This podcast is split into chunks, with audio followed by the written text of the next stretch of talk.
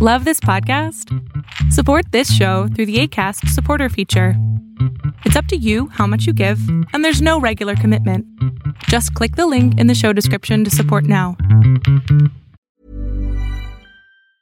Quality sleep is essential. That's why the Sleep Number Smart Bed is designed for your ever evolving sleep needs. Need a bed that's firmer or softer on either side? Helps you sleep at a comfortable temperature? Sleep Number Smart Beds let you individualize your comfort so you sleep better together. JD Power ranks Sleep Number number 1 in customer satisfaction with mattresses purchased in-store. And now, save 50% on the Sleep Number limited edition Smart Bed for a limited time. For JD Power 2023 award information, visit jdpower.com/awards. Only at a Sleep Number store or sleepnumber.com. A lot can happen in three years, like a chatbot may be your new best friend. But what won't change? Needing health insurance. United Healthcare Tri Term Medical Plans, underwritten by Golden Rule Insurance Company, offer flexible, budget friendly coverage that lasts nearly three years in some states. Learn more at uh1.com. Hey, it's Ryan Reynolds, and I'm here with Keith, co star of my upcoming film, If, only in theaters, May 17th. Do you want to tell people the big news?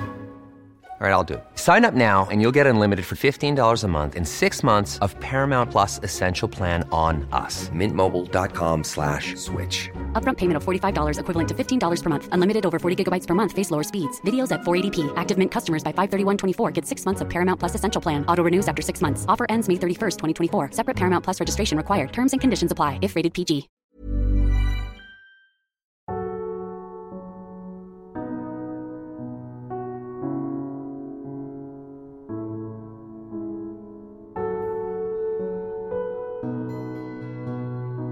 Welcome to the Serial Killer Podcast, the podcast dedicated to serial killers, who they were, what they did, and how.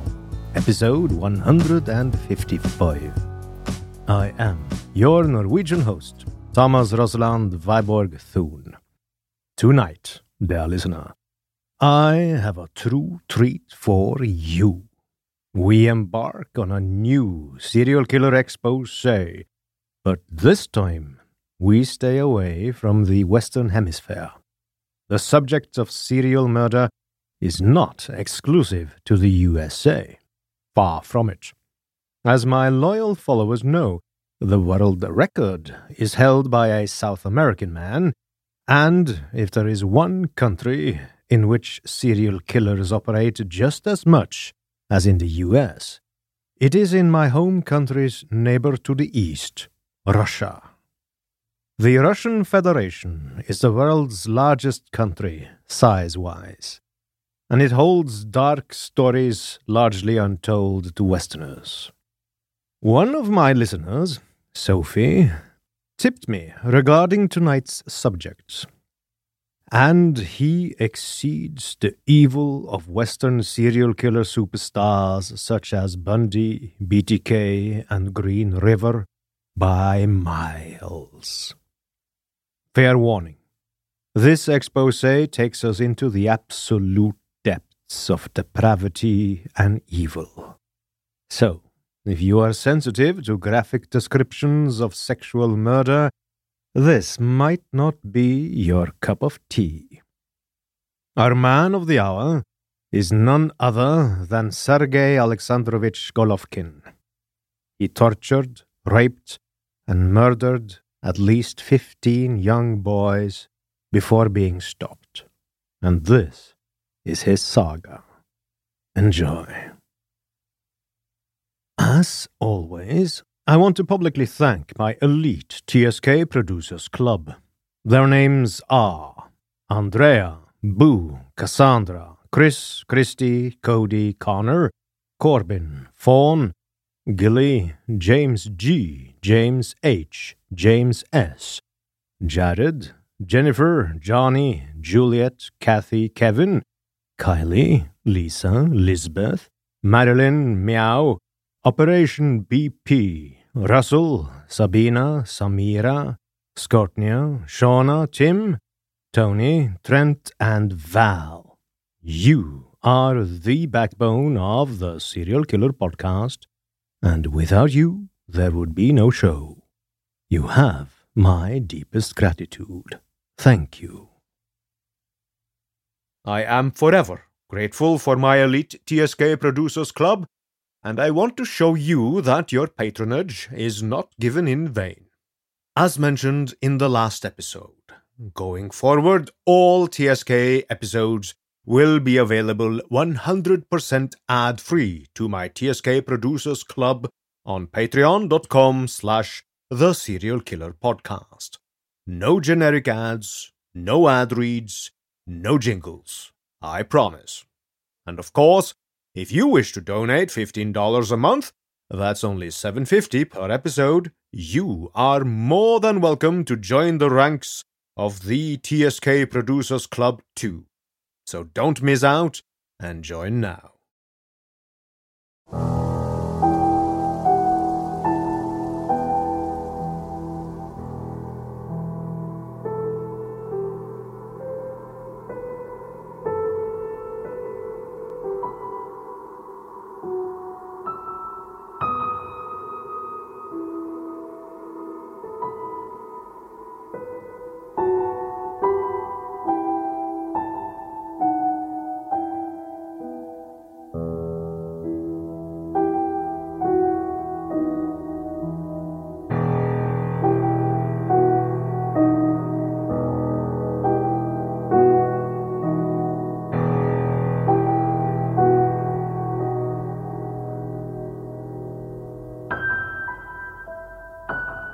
Sergei Alexandrovich Golovkin was born in 1959 in Moscow. His childhood was reportedly nothing out of the ordinary. Now, in Soviet Russia, an ordinary childhood did not mean what it means in the affluent West. Golovkin's mother was silent, uncommunicative, withdrawn, and was constantly busy with household chores. She preferred to spend family time on reading or handicrafts. She was distinguished by a tendency to dominate. She was arrogant and usually noticed only those who begged for her attention. The father in the family was more sociable and lively in character, but unlike his ordinary wife, he had a sin. He was a heavy drinker. Both parents coincided only in their desire for suppression of others, submission to their will. Aspirations of the husband and wife for domination in the family led to sharp conflicts between them, which did not contribute to the creation of an atmosphere of home comfort in the family and later ended in divorce. In childhood, Golovkin was often ill. He wet his bed and frequently vomited. Parents treated this without proper tact and understanding. The father tried to raise his son in a Spartan way. He poured ice water over him, causing screeching and trauma. Since then, Golovkin disliked everything related to showering, bathing, and washing with water. Later in life, often did not bother to clean himself using water, which sometimes shocked others. It is even more important to note that there was no emotionally close and warm relationship between the parents and Golovkin, and he felt alienated and alone growing up. It was not customary in his family to caress and kiss a child, to tell him fairy tales and if the parents wanted to instill some rules and skills, they forced him to do it rudely, straightforwardly, unceremoniously, sometimes using physical violence such as beating him with fists and or a belt. Such family upbringing, the increased unyielding nature of his parents, the desire they had to mold their child to their will, combined with coldness and detachment, led to the fact that Golovkin grew up quiet, withdrawn, and preferring loneliness to games with peers. He did not see examples of normal human communication in front of him, since all communication in the family sometimes boiled down to making claims against him, emphasizing the shortcomings of little Sergei, which gave him numerous complexes. So, he remained forever alienated, shy, confident in his inferiority, did not trust anyone, including his parents, and he had no friends. All this was further aggravated by his increased vulnerability, anxiety, fear of doing something wrong. If he communicated with peers, he forced himself to do so because he was afraid of ridicule and did not want to look funny, but generally preferred to stay aside and lead an imperceptible grey existence. He was quite successful in such a life, and if he communicated with someone, then they were the same outsiders as he was poor students, oppressed and persecuted boys and girls. However, he did not come into close contact with them either, and over time he became even more closed and at the same time even more sensitive and riddled with psychological complexes.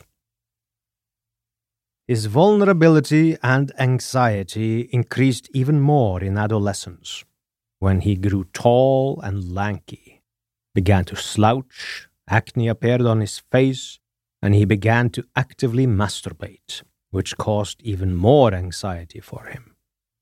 He believed that his comrades were well aware of his quote unquote secrets. Around the same time, he began to constantly smoke cheap cigarettes, starting with cigarette butts picked up from the street. And soon, he could no longer live without nicotine. As a young adolescent man, Golovkin never got to develop naturally. He never participated in peer conversations on sexual topics. The topic was largely taboo in school, or at least restricted to the most basic biological function of sex, and it was never discussed at home. His sexuality has been brought into question many times, but has never been concluded upon. In later interviews, he claims to have always been attracted to girls, but he never managed to develop relationships with girls as a young man. He was simply afraid to approach them. S. Slobodin, a classmate of Golovkin, stated in a later interview the following, and I quote The girls liked the guys who were well dressed and passionate about music, and he was stooped pimply, and no one paid attention to him. Golovkin attended the Moscow Secondary School number 167 in the northwest of Moscow. A few of Sergei's classmates were Armen Grigorian, Alexander Sevastovanov, and Igor Schuldinger, who organized a group called Black Spots, which, after undergoing a series of transformations, later became known as Crematorium. The girls liked the guys with the guitars, and they, in turn, knew to take advantage of this fact. Apartment concerts, parties, constant wine, and sexual adventures. This was the surroundings of school number 167. And Golovkin who was closed, unsociable, immersed in himself and his problems, gradually lost touch with the people around him, who he felt as incomprehensible, alien, hostile figures. But despite his emotional coldness, Golovkin had fierce sworn enemies. Once, at the end of his studies at the academy, an event occurred that radically changed the fate of Golovkin. He was severely beaten by teenagers, and he received multiple head injuries. His teeth were knocked out, and his nose was broken. Since then, the feeling of revenge completely dominated his thoughts. He looked everywhere for his offenders, but did not find them. Gradually, this feeling was transformed into a kind of general sadistic revenge towards boys aged 12 to 14 years. Since he really could not take revenge on the actual offenders, he constantly thought about how he would rape and kill them, always while masturbating. In Golovkin's mind, these offenders were always boys, his pursuers and destroyers. They not only mocked him and beat him, that was only the half of it, but with their health, relaxed and free behavior, cheerfulness and sociability of youth, with all their appearance, they challenged him. He was awkward, grey, ugly, despised. They showed him his insignificance, his ejection from life. He hated them with all his being, hated passionately to the point of losing his mind, and wished for a cruel, incomparable death. So, over time, his dreaminess and isolation changed, turning into sadistic fantasies. Usually, before the act of masturbation, he imagined sexual intercourse with classmates. This would be boys, not with girls, and he tortured them, imagining himself as a fascist torturing young pioneer heroes, boys just like his classmates, who were naked and wriggling with pain in a frying pan or burning at the stake. He imagined slashing into their chest the profiles of Hitler or devils with horns. Sometimes he fantasized about these topics among random people for example, on the street. But Golovkin did not limit himself to fantasies.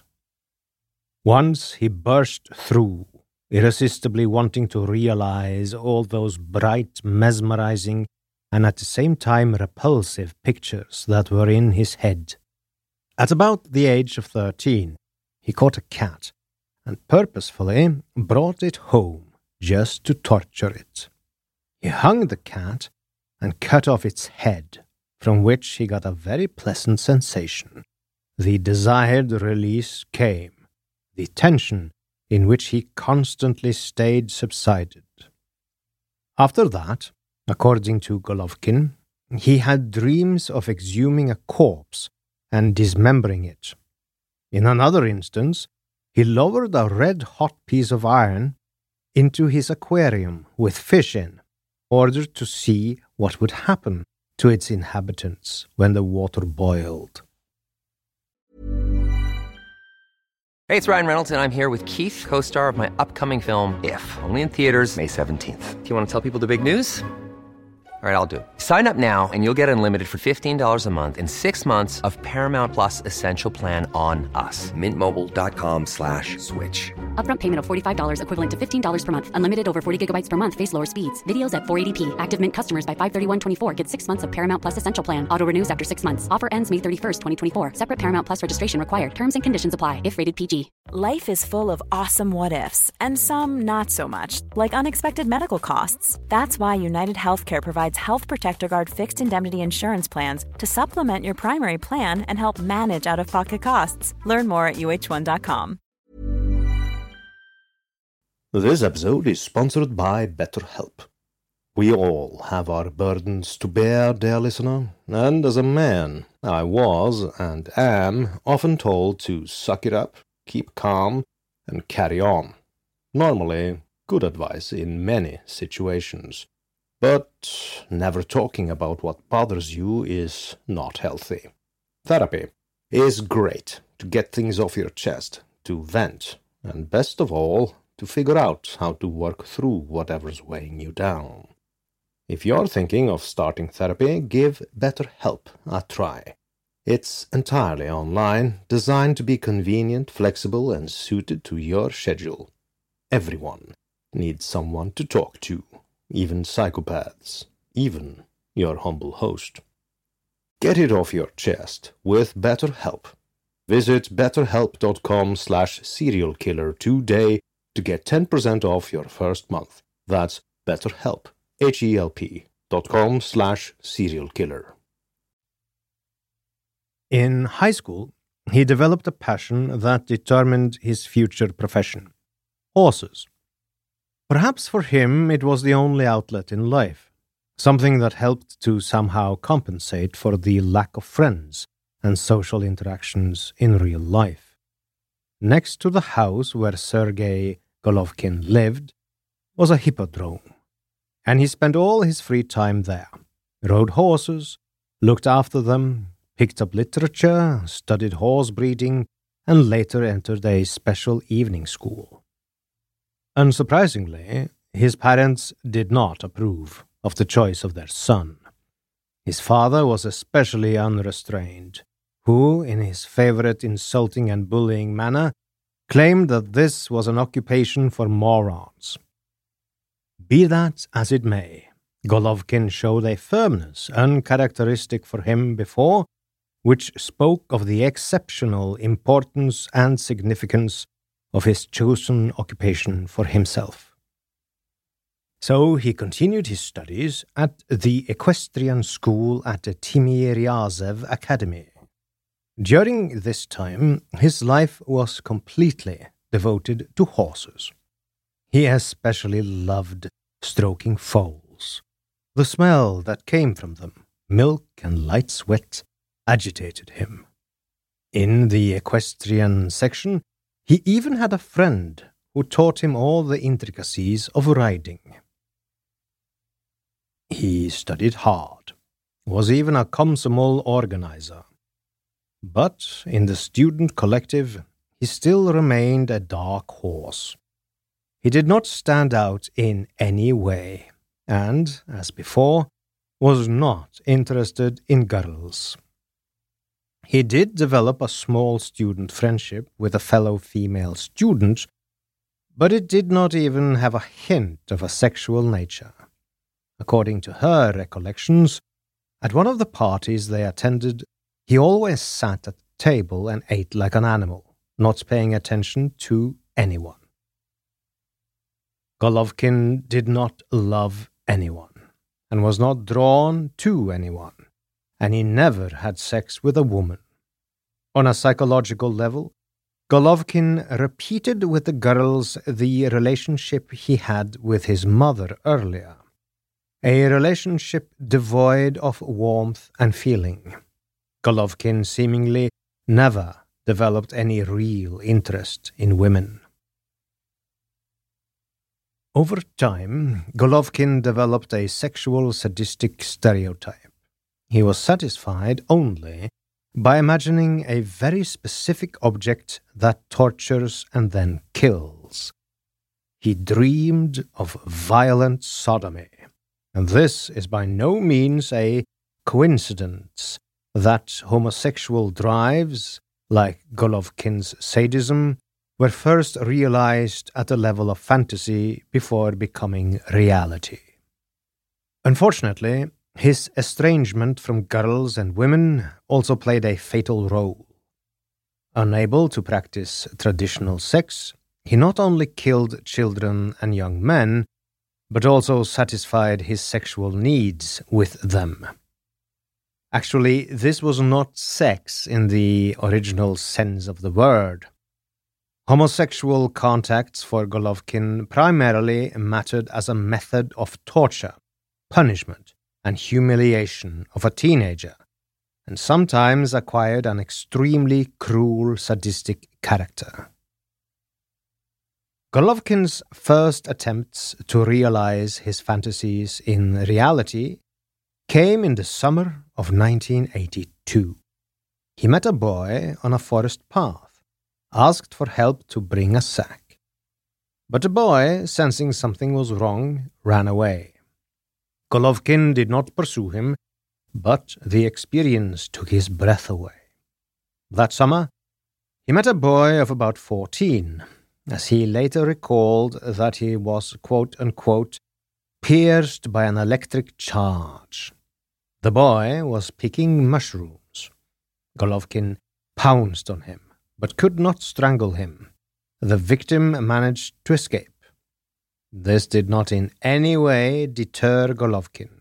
His interest and excitement only increased.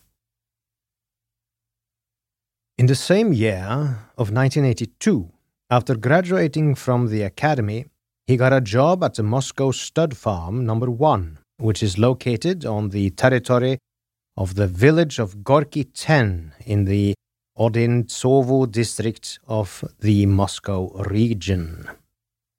At work, he was treated well. Someone noted his extraordinary capacity for work and diligence. He was even nominated for a silver medal at the Exhibition of Economic Achievements of the USSR.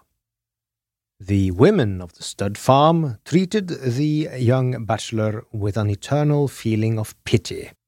Sometimes they fed him, and even more daringly left their children with him, to which the zoo technician Golovkin treated with visible love.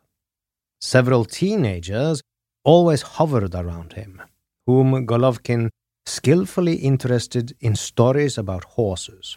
He even allowed them to be present at insemination, which was not allowed by other adults.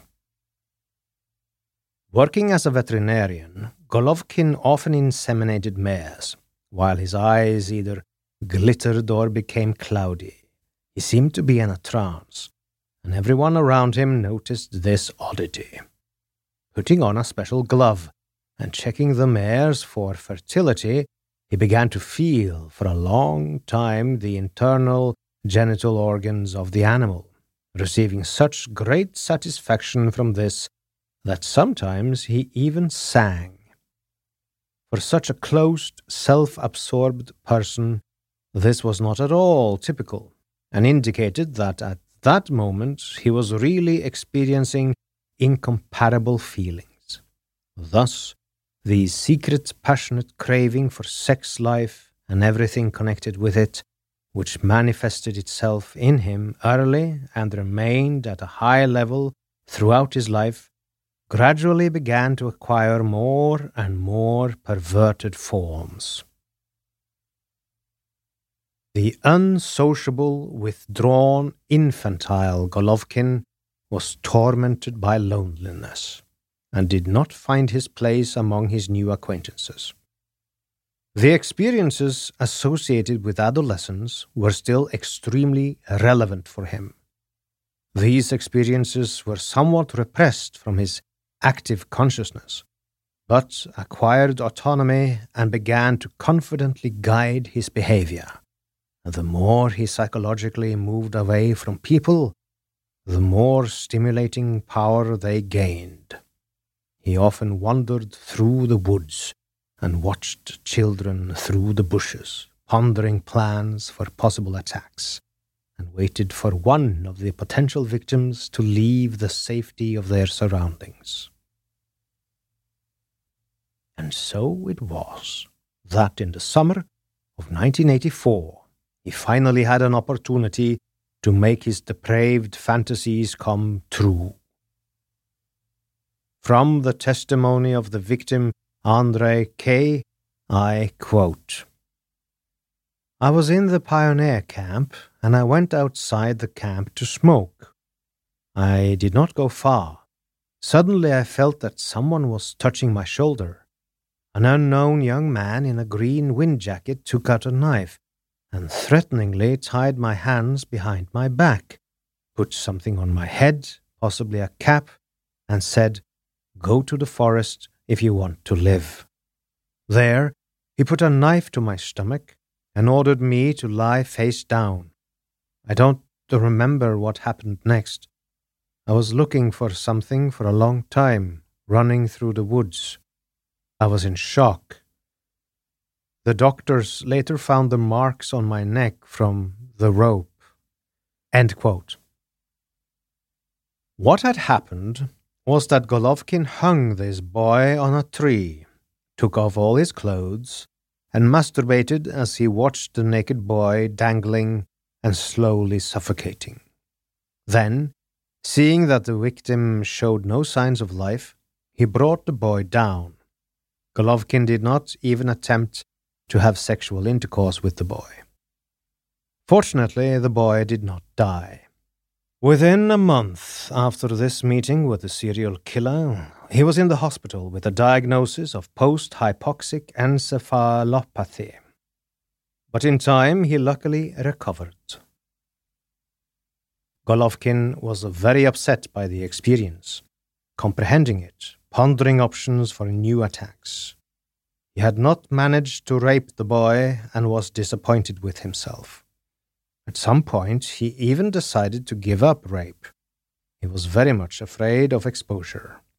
He decided to act affectionately, made an attempt to seduce a 17 year old boy. He did this by trying to lure him to the stud farm in the evening and gave him alcohol.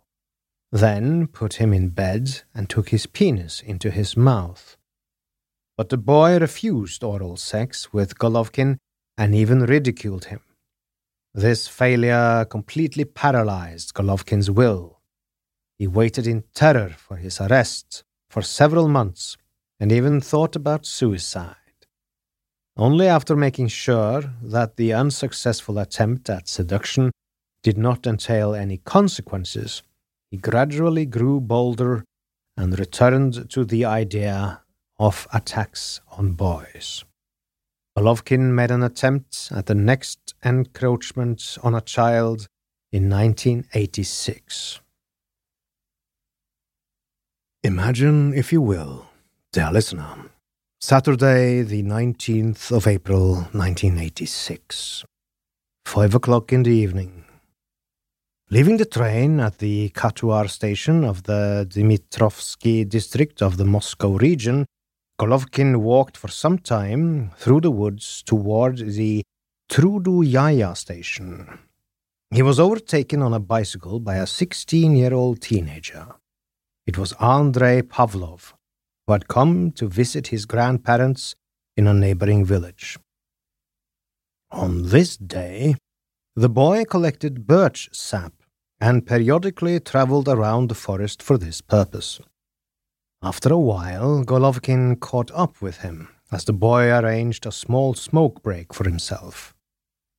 Golovkin came up to the boy, asked for a match, and then, threatening with a knife, dragged the teenager into the forest, where, having previously tied his hands with a rope, he raped him anally. After ejaculating inside the boy, he took a rope out of his bag and strangled the boy nearly to death. When the boy began to regain consciousness, he cut open his throat with a knife. The boy bled to death on the forest floor in utter agony. After the boy had expired, Golovkin went berserk on the body. He stabbed at the dead body furiously in the neck, chest, and groin. The search for the missing boy began in the late afternoon and continued the next morning. The boy's body was found by his own father. The scene of the crime clearly spoke of the sexual undertones of the murder. The corpse was naked. The genitals had obvious wounds. Nearby lay a bicycle and a three liter jar prepared for birch sap. No obvious evidence was found at the crime scene. The fingerprints left on the bike frame belonged to individuals with a solid alibi. A survey of local residents showed that on the day of the murder, some saw a tall, black haired, stooped man with a pimply face who had not previously appeared there. The young pioneer camps of the Soviet Union were the place of vacation for children from the Young Pioneer Organization of the Soviet Union during summer and winter holidays. The summer of what was then known as the Pioneer Summer of 1986 came, and noisy and cheerful children appeared in numerous summer camps for children. None of them could even imagine that at that moment one of the most dangerous and cruel killers in the history of the USSR was walking next to them in search of a victim. the idyllic scene of warm summer and camp frolicking came to an end on the 11th of July when a 14 year old teenager named Alexei disappeared from the Zvezhny pioneer camp. Golovkin, now establishing his modus operandi, watched the boy in the forest. He approached him when he was alone, tied him up while threatening him with a knife, and took him to a remote place deep in the forest. There, he raped the boy anally. Then, realizing a dream that he had long cherished, he hung him from a tree, presenting himself as a fascist punisher. Golovkin, according to his confessions, most of all enjoyed the agony of his victim. He rejoiced at seeing the boy's limbs trembling, his involuntary defecation, his involuntary urination, his tongue protruding from suffocation, his eventual frozen facial features. From the corpse hanging on a branch, he cut off the genitals and put them in a pre prepared bag. Then he opened the abdominal cavity making an incision with a knife from the chest down to the pelvic bones. Not satisfied with this, he removed the corpse from the branch, freed it from the ropes, began randomly stabbing it with a knife, grabbing the hair, cutting the throat, and then completely separating the head from the body. Being in an extremely agitated state, Golovkin at first wanted to take the boy's head with him, but then after a few hundred meters, he threw it away. The boy's corpse was found the next day, on the evening of the 12th of July, in a forest thicket, 800 meters from the Zvezhny pioneer camp located near the village of Ugriumuvu, Odintsovo district. The tableau that a detective saw at a crime scene amazed them with its inhuman cruelty. And with that, we come to the end of part one in this Russian expose. Next episode, number 156 in number, will continue the saga. So, as they say in the land of radio, stay tuned.